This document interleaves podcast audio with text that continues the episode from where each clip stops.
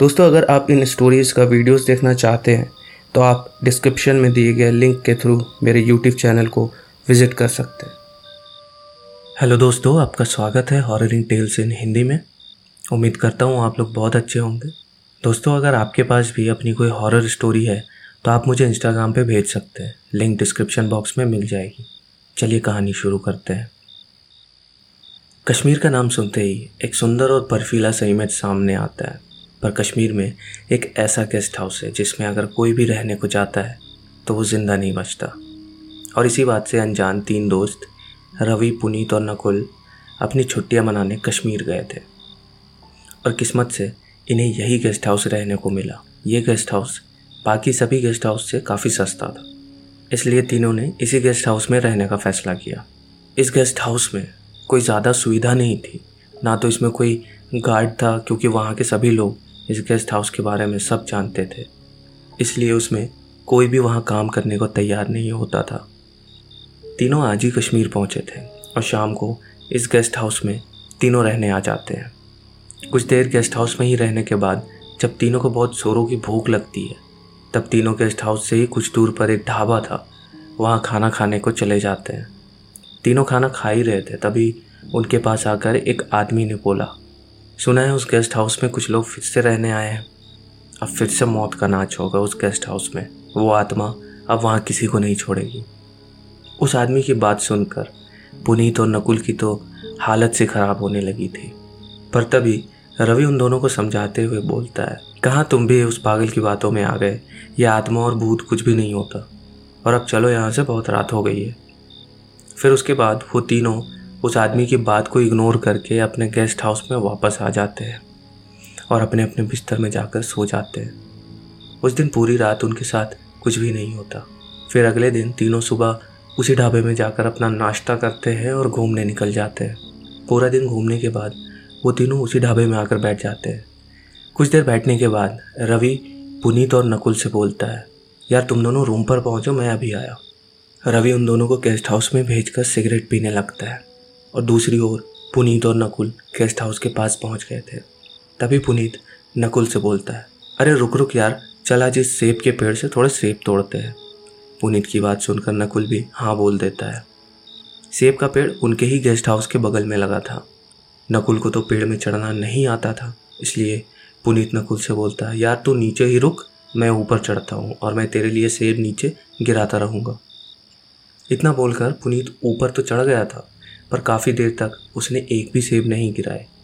उस समय काफ़ी अंधेरा हो गया था, इसलिए नकुल को पुनीत दिख भी नहीं रहा था। कुछ देर और पुनीत ने सेब नहीं गिराए, तब नकुल उसे आवाज़ देने लगता है। अरे पुनीत, नीचे आ जा भाई, बहुत टाइम हो गया है। पर नकुल को पुनीत का कोई जवाब नहीं आता।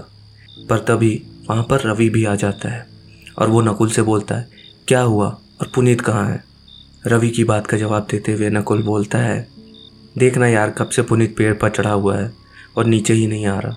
फिर उसके बाद दोनों नीचे से ही पुनीत को आवाज़ देने लगते हैं, पर पुनीत का कुछ जवाब नहीं आता। पुनीत का जवाब ना आने पर रवि पेड़ पर चढ़ने लगता है। रवि थोड़ा ही पेड़ के ऊपर चढ़ा होगा कि तभी वहाँ कुछ बड़ी ज़ोर से धड़ाम से नीचे गिरने की आवाज़ आती है। और जैसे ही दोनों उस चीज़ की तरफ़ देखते हैं तो उनके होश उड़ जाते हैं, क्योंकि वो देखते हैं कि वो और कोई नहीं, बल्कि पुनीत ही था। पर पुनीत नीचे गिरते ही मर गया था, या फिर मरा हुआ ही नीचे गिरा था। पुनीत को देखकर ऐसा लग रहा था जैसे उसके शरीर में खून की एक बूंद भी ना हो। उसका पूरा शरीर सूखा हुआ था। पुनीत की मौत के पूरे एक हफ़्ते बाद रवि और नकुल अपने गेस्ट हाउस के बाहर बड़े ही दुखी मन से बैठे थे। तभी उनके पास एक बाबा आकर बोलते हैं, मरोगे तुम दोनों भी, जैसे तुम्हारा दोस्त मरा है, वैसे ही तुम दोनों को भी मार देगी वो। इतना बोलकर वो बाबा आगे चले जाते हैं। नकुल उनकी बात सुनकर डरने लगता है, पर तभी नकुल को ऐसे डरते देख रवि बोलता है, अबे तू भी कहाँ इस पागल बाबा की बात में आ रहा है?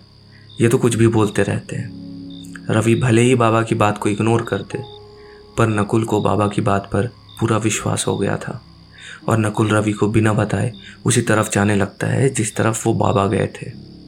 और इधर जब रवि को नकुल कहीं नहीं दिखता तो वो इधर उधर नकुल को ढूँढने लगता है। रवि नकुल को ढूंढते ढूंढते उसी सेब के पेड़ के पास आ जाता है, जहाँ पुनीत की मौत हुई थी। और वो देखता है, नकुल उसी सेब के पेड़ के नीचे बैठा था। तभी रवि ने सोचा, शायद उसे पुनीत की याद आ रही होगी, इसलिए वो यहाँ पर आकर बैठा है। फिर उसके बाद रवि नकुल के पास जाकर बोलता है, क्या हुआ नकुल? पुनीत की याद आ रही है क्या? चल यार, थोड़ा कहीं टहल कर आते हैं। तेरा भी मन हल्का हो जाएगा। रवि के इतना बोलने के बाद नकुल भी रवि की बात मान जाता है और दोनों थोड़ा टहलने के लिए निकल जाते हैं। दोनों गेस्ट हाउस से अभी थोड़ा ही आगे गए थे कि तभी उनके पीछे से नकुल आ जाता है। नकुल रवि के साथ उसके ही जैसे दिखने वाले आदमी को देखकर बोलता है, अरे ये कौन है रवि के साथ? मेरे जैसा ही। कहीं वही तो नहीं जिसके बारे में बाबा ने अभी बताया। अगर वही है तो मुझे किसी तरह ये तावीज़ रवि को देना होगा। जो अभी बाबा ने मुझे बना कर दिया है। नकुल धीरे धीरे और छुपते छुपते रवि के पास आने लगता है। नकुल इसलिए छुपते हुए जा रहा था क्योंकि अगर वो नकुल को देख लेती तो वो उसी वक्त रवि को भी मार देती। किसी तरह नकुल रवि के पास छुपते छुपते पहुँच जाता है और नकुल रवि को हल्की सी आवाज़ देकर एक तावीज़ रवि के पास फेंक देता है और रवि उस तावीज़ को तुरंत पकड़ लेता है। रवि के तावीज़ पकड़ते ही वो जो भी नकुल के रूप में रवि के साथ था वो तुरंत गायब हो जाता है। फिर उसके बाद नकुल रवि के पास जाकर पूरी बात बताता है कि वो कैसे बाबा के पास गया और कैसे बाबा ने उसे बताया कि उस गेस्ट हाउस में एक लड़की की आत्मा रहती है और कोई भी उस गेस्ट हाउस में रहने जाता है तो वो आत्मा उसे नहीं छोड़ती। और बाबा ने उन्हें उससे बचने के लिए ये दो तावीज़ बना कर दिया था, पर यह तावीज़ भी तभी उस आत्मा से बचा सकते थे जब ये दोनों गेस्ट हाउस से बाहर होते।